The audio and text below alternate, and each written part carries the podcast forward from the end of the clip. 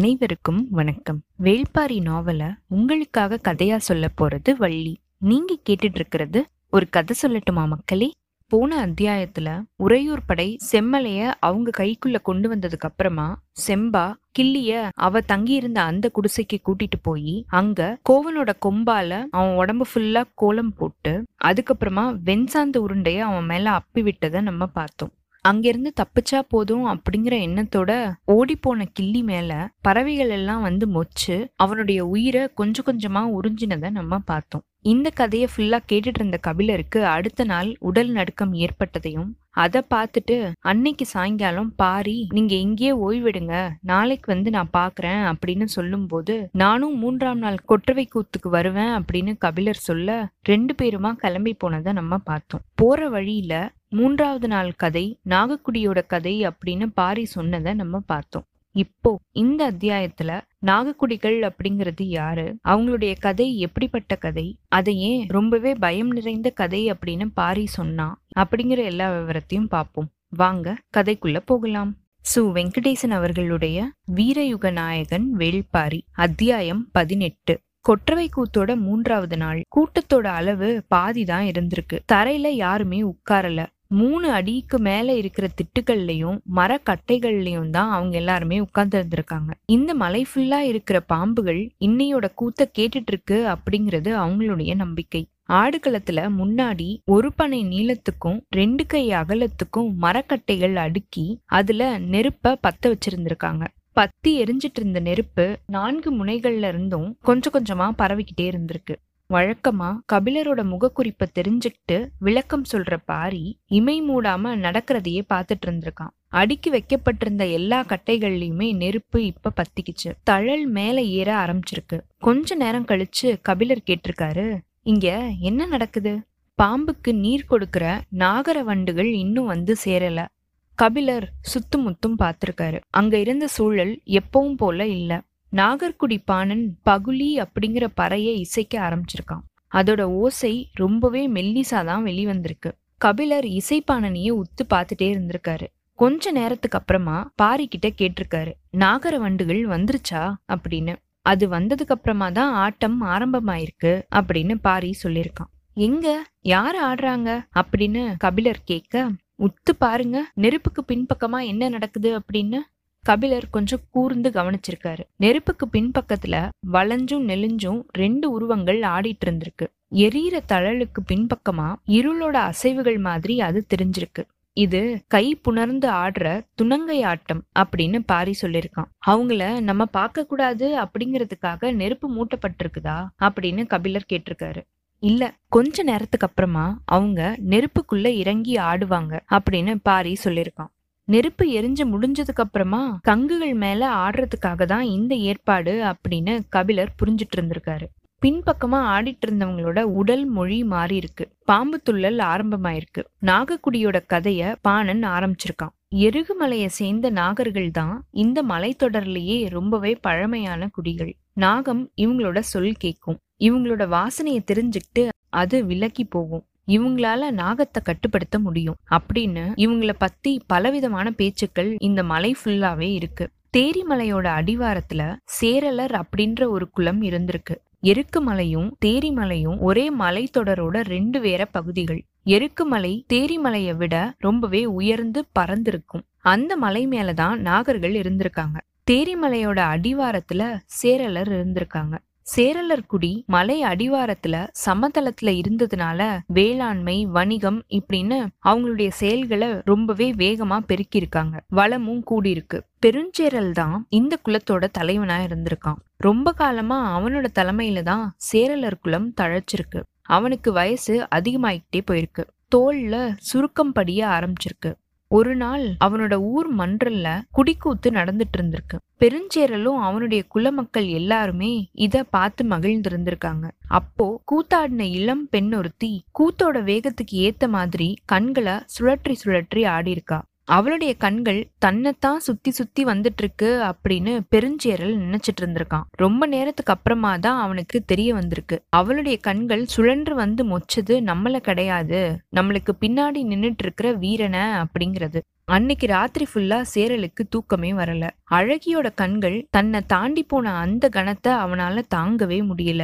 சேரல் குலத்தோட வளத்தை பெருக்கி திறனை கூட்டிய மாவீரன் அப்படின்னு புகழ அடைஞ்ச நம்மள வயோதிகம் வந்து பற்ற நினைக்கிறத அவனால ஏத்துக்கவே முடியல. தோல்ல ஏற்படுற சுருக்கங்களை பாக்குறதுக்கு அவனுடைய கண்கள் மறுத்திருக்கு. சுருக்கங்கள் எல்லாத்தையுமே களையறதுக்கான வழி இருக்குமா அப்படின்னு கேட்டு இருக்கிற எல்லா திசையிலயுமே ஆட்களை அனுப்பி வச்சிருக்கான். வடதிசை பக்கம் போயிட்டு வந்த ஒருத்தன் சொல்லிருக்கான் நான் பார்த்த பெரிய முனி ஒருத்தன் இதுக்கு வழி இருக்கு அப்படின்னு சொன்னான். ஆனா என்ன அப்படிங்கறத சொல்ல மறுத்துட்டான் அப்படின்னு அவன் சொல்லிருக்கான் ரொம்ப சீக்கிரத்திலேயே அந்த முனி தேரிமலைக்கு வரவழைக்கப்பட்டிருக்காரு. உடம்போட சுருக்கம் மரத்தோட சருகு மாதிரி உதிரக்கூடியதுதான் அப்படின்னு அவர் சொல்லியிருக்காரு. அதுக்கான வழியை காட்டுங்க அப்படின்னு பெருஞ்சீரல் வேண்டி நின்றுருக்கான். ஒரு சின்ன குண்டத்தை அமைச்சு அதுல பலவிதமான மரக்குச்சிகளை போட்டு தீய மூட்டி அந்த புகைக்கு நடுவுல நின்னு அந்த முனி சொல்லியிருக்காரு நாகங்கள் எல்லாம் சட்டைய கழட்டுறதுக்காக ஒரு மூலிகைய சாப்பிடும். அந்த மூலிகைய நீ சாப்பிட்ட அப்படின்னா உன்னோட உடம்புல இருக்கிற சுருங்கிய மேல் தோல் கலன்று திருப்பியும் நீ எவ்வனத்தை அடைவ அப்படின்னு அவர் சொல்லியிருக்காரு அந்த மூலிகையை எப்படி தெரிஞ்சுக்கிறது அப்படின்னு கேட்க இந்த உலகத்திலேயே அந்த ரகசியத்தை தெரிஞ்சவங்க நாகக்குடியினர் மட்டும்தான். நீ அவங்க கிட்ட கேட்டு அந்த மூலிகைய கண்டுபிடிச்சு பயனடைவாய் அப்படின்னு சொல்லிருக்காரு அந்த முனி. பெருஞ்சேரலோட மனம் குளிர்ந்திருக்கு.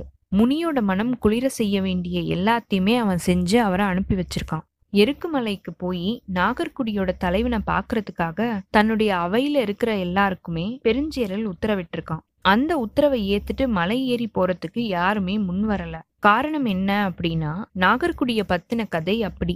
நாகர்குடியில இருக்கிற வயசான முதுமகள் உடுத்தி இருக்கிற ஆடையில இருந்துதான் விரியன் பாம்பு குட்டிகள் உதிர்ந்து வெளியில வருது அப்படிங்கிறது அவங்களுடைய நம்பிக்கை. நாகத்தை பத்தி எப்ப பேசினாலும் அதை கேக்குற சக்தி அதுக்கு உண்டு அப்படின்னு அவங்க நம்பியிருக்காங்க. நாகத்தை பத்தி எந்த ஒரு சொல்லும் நாகத்தோட செவியில தான் போய் தங்கும் அப்படிங்கிறது எல்லாருக்குமே தெரிஞ்ச ஒண்ணுதான். உங்களுடைய குலத்தலைவனுக்காக போறதுக்கு யாருக்குமே துணிவில்லையா? அப்படின்னு கேட்கும்போது பெரியவர் பொறையன் முன்னாடி வந்திருக்காரு. திறனுள்ள பன்னிரண்டு வீரர்களை துணையோட கூட்டிக்கிட்டு தாம் போயிட்டு வரதா அவர் சொல்லியிருக்காரு. பெருஞ்சேரல் சந்தோஷப்பட்டிருக்கான். கொஞ்ச தயக்கத்தோட பொறையன் கேட்டிருக்காரு ஒருவேளை அந்த மூலிகையை அவங்க சொல்ல மறுத்துட்டாங்க அப்படின்னா என்ன செய்யறது அப்படின்னு. வடதிசை முனி சொன்ன இரண்டாவது வழியில கேட்டு பாருங்க அப்படின்னு பெருஞ்சேரல் சொல்லியிருக்கான். சரி அப்படின்னு சொல்லி பொறையன் சம்மதம் சொல்லியிருக்காரு. பன்னெண்டு வீரர்களோட பாம்பு கடிக்கு வைத்தியம் பாக்குற பிடாரி வைத்தியன் ரெண்டு பேருமா? மொத்தம் பதினாலு பேரை அனுப்புறது அப்படின்னு முடிவாயிருக்கு. வயசுல மூத்த பிடார வைத்தியனுக்கு ரெண்டு காதுகளுமே அறுபட்டு இருந்திருக்கு இன்னொருத்தன் வயசுல சின்னவனா இருந்திருக்கான். ரெண்டு பேருமே ரெண்டு வேற திசைகள்ல இருந்து வரவழைக்கப்பட்டிருக்காங்க. பொறையனோட சேர்த்து மொத்தம் பதினஞ்சு பேர்கிட்டையும் குடிமுனை வாக்கு அப்படிங்கிறத வாங்கிக்கிட்டு தான் பெருஞ்சேரல் அனுப்பிச்சு வச்சிருக்கான். எந்த சூழல்லையுமே அவங்க இந்த கட்டளையை நிறைவேற்றல அப்படின்னா இனிமே நாடு திரும்ப கூடாது அப்படிங்கிறது தான் அந்த வாக்கு. பதினஞ்சு பேரும் எருக்கு மலையில ஏற ஆரம்பிச்சிருக்காங்க. நாகர்குடி இல்லாம வேறு குடிய சேர்ந்தவங்களோட காலடி எருக்குமலையில இதுவரைக்கும் பட்டதே கிடையாது. முதல் முதலா இது நடந்திருக்கு. எருக்குமலையோட அடிவாரம் ஃபுல்லா காட்டு புற்களாலையும் குறு மரங்களாலையும் நிரம்பி கிடந்திருக்கு. புற்களை விளக்கிக்கிட்டு அவங்க மலை ஏற ஆரம்பிச்சிருக்காங்க. புது மனுஷங்களோட வாடைய நாகங்கள் நல்லாவே தெரிஞ்சுக்கும். அவங்க முன்னால இருக்கிற புற்களை விளக்கி கால்களை ரொம்பவே கவனமா முன்னாடி நகர்த்தி போய்கிட்டே இருந்திருக்காங்க.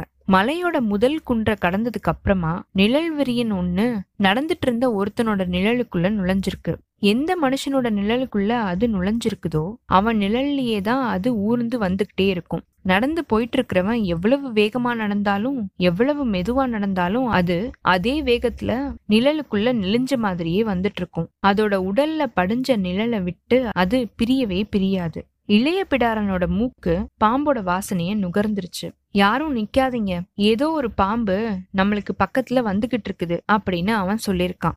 இப்போ எல்லாருக்குள்ளயுமே அதிர்ச்சி பரவி இருக்கு வியர்க்க ஆரம்பிச்சிருக்கு.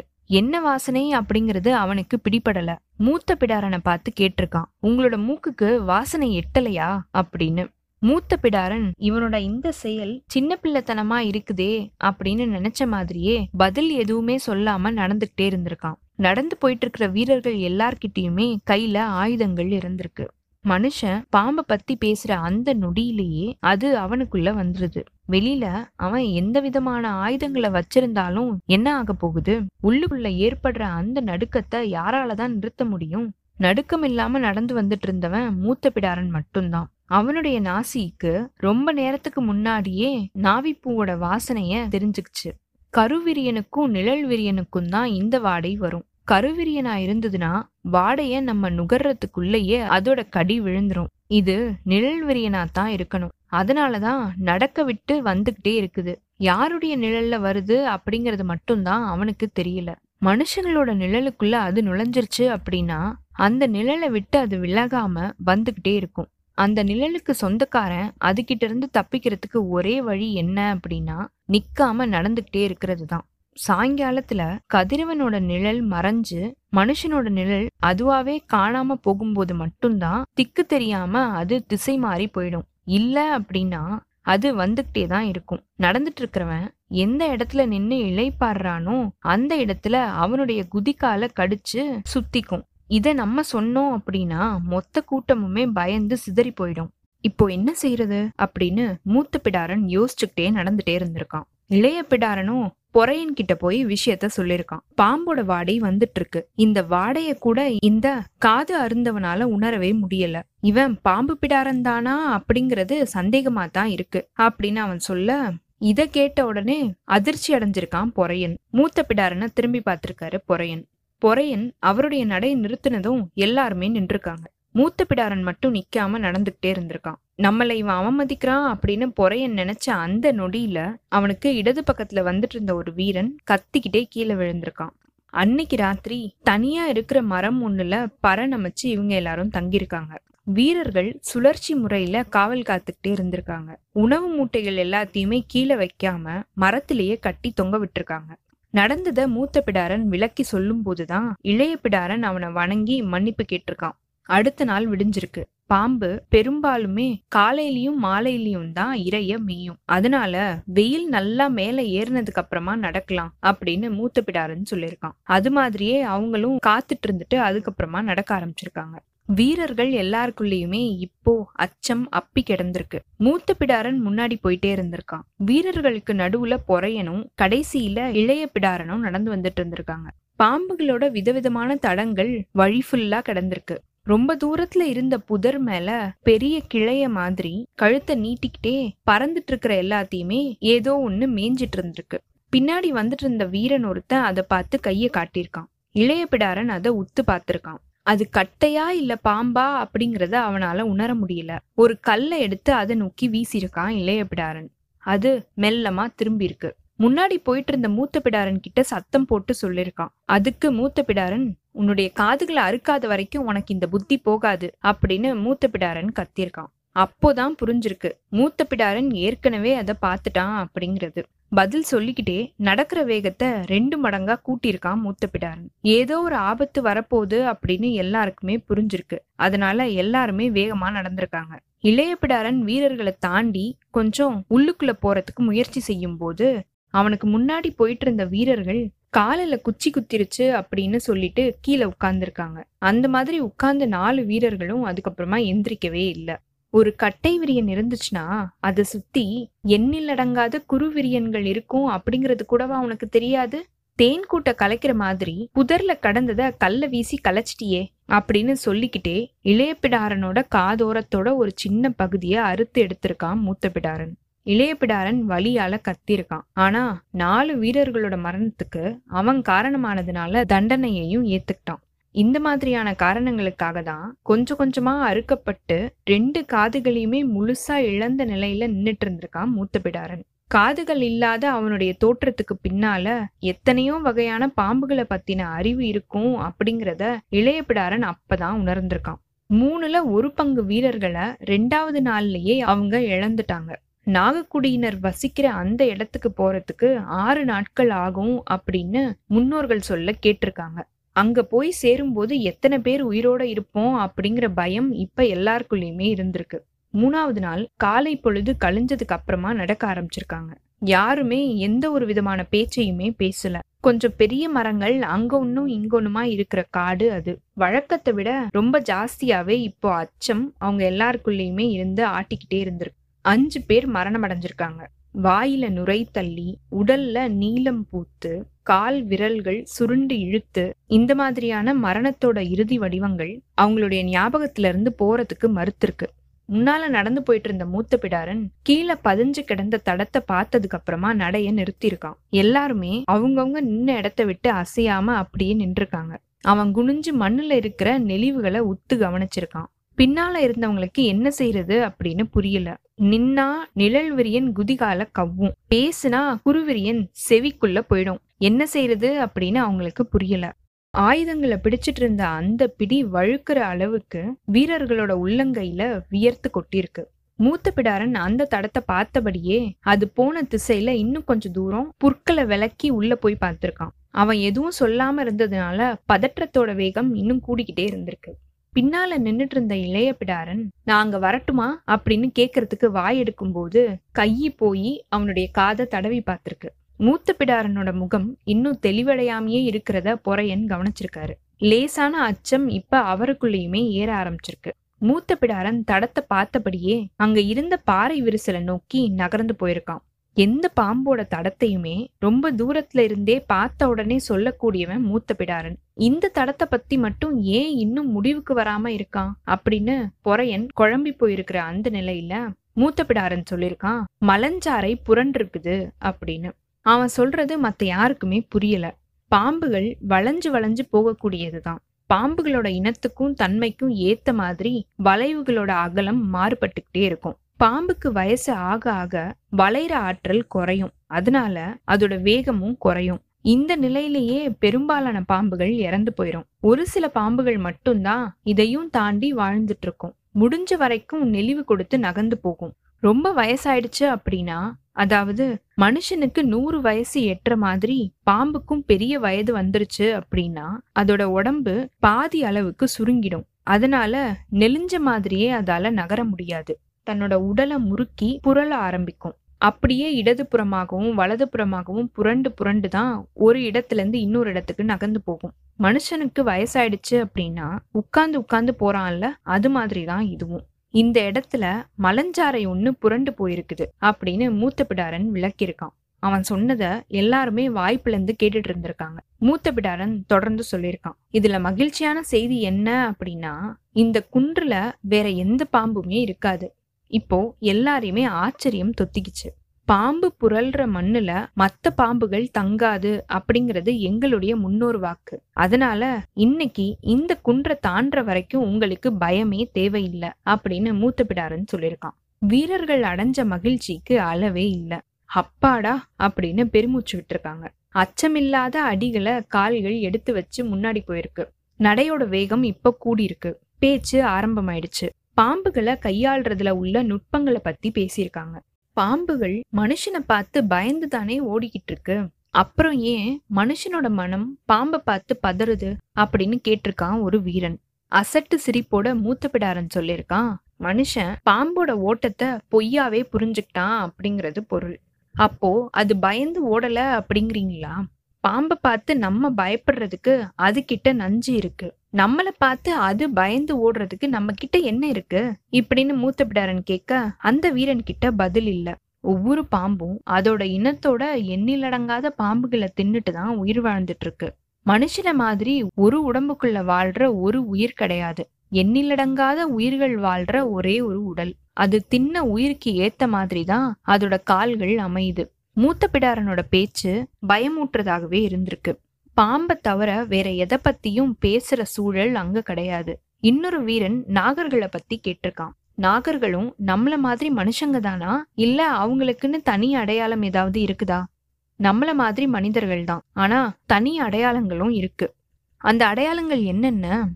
நாகக்குடியோட ஆண்களை நீங்க பார்த்து தெரிஞ்சுக்கணும் அப்படின்னா அவங்களுடைய கால்களை வச்சுதான் அவங்கள கண்டறிய முடியும். குதிகால்ல நம்மளுக்கு மேலும் கீழுமா வெடிப்புகள் இருக்கும். அவங்களுக்கோ செதில் செதிலா பக்குகள் இருக்கும். அதே மாதிரி கை விரலோட நகக்கண்கள்ல தோல் நம்மளுக்கு மேலும் கீழுமா உரியும். அவங்களுக்கோ செதில் செதிலா தான் உரியும். உத்து பார்த்தா நகம் எங்கிருந்து ஆரம்பிக்குது அப்படிங்கறதே தெரியாது. இப்படின்னு மூத்த பிடாரன் சொல்லும்போது இவ்வளவு நேரமும் உற்சாகமா இருந்த பேச்சொலி இப்போ கொஞ்சம் அமைதியாக ஆரம்பிச்சிருக்கு. இன்னொருத்தன் கேட்டிருக்கான் நாகக்குடி பெண்களை எப்படி பார்த்து தெரிஞ்சுக்கிறது? அவங்க காமம் கொள்ளும் போது அப்படின்னு மட்டும் சொல்லிட்டு நிறுத்தியிருக்கான் மூத்த பிடாரன். எப்படி? அப்படின்னு திருப்பியும் அழுத்தி கேட்டிருக்கான் அந்த வீரன். இந்த பதில தெரிஞ்சுக்கிறதுக்கு எல்லாருக்குள்ளேயுமே ஒரு பெரிய ஆவல் இருந்திருக்கு. சின்ன சத்தம் கூட எழுப்பாம அவங்க எல்லாரும் நடந்து போயிருக்காங்க. மூத்த பிடாரன் சொல்லிருக்கான் காமம் கொள்ளும் போது விம்முற கொங்கையோட நாவு படம் மாதிரி விரிஞ்சு அடங்கும். அதை உணரும் போது நம்ம செத்துக்கிட்டே இருப்போம். மூத்த பிடாரன் இப்படி சொன்ன உடனே அந்த இடம் ஃபுல்லா கொஞ்ச நேரம் அமைதியா இருந்திருக்கு. கொஞ்ச நேரம் கழிச்சு ஒருத்தன் கேட்டிருக்கான். காமத்தின் போது அவங்க இமை மூட மாட்டாங்க அப்படின்னு தானே எல்லாரும் சொல்லுவாங்க. நீங்க வேற ஒன்ன சொல்றீங்களே. எல்லாமே பார்த்து தெரியாதவங்க சொல்ற கதைகள் தானே. ஆளுக்கு ஒன்னா தான் இருக்கும் அப்படின்னு மூத்த சொல்லியிருக்கான்.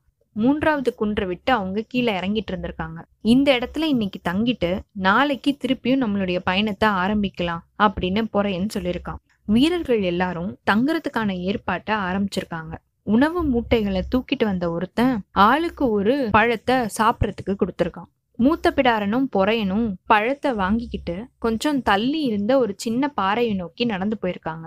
பொறையன் பாறை மேல ஏறி உட்கார்ந்து பழத்தை கடிச்சிருக்காரு. அவருக்கு எதிரில் நின்னபடியே மூத்த பிடாரன் கனிய கடிச்சு திங்கும் போதுதான் கவனிச்சிருக்கான். பொறையன் கனியை கடிக்கும் போது பற்களுக்கு நடுவுல இருக்கிற செதில்கள்ல ரத்தம் வந்துட்டு இருந்திருக்கு. பொறையன் அந்த பழத்தை கடிச்சு தின்னுக்கிட்டே சொல்லியிருக்காரு. மரணம் எதுவுமே இல்லாம இன்னையுடைய பொழுது முடிஞ்சிருக்கு. அவர் சொன்ன இந்த சொல்ல அவரே இன்னும் கொஞ்ச நேரத்துல பொய்யாக்க போறாரு அப்படிங்கிறது மூத்த பிடாரனுக்கு புரிஞ்சிருச்சு.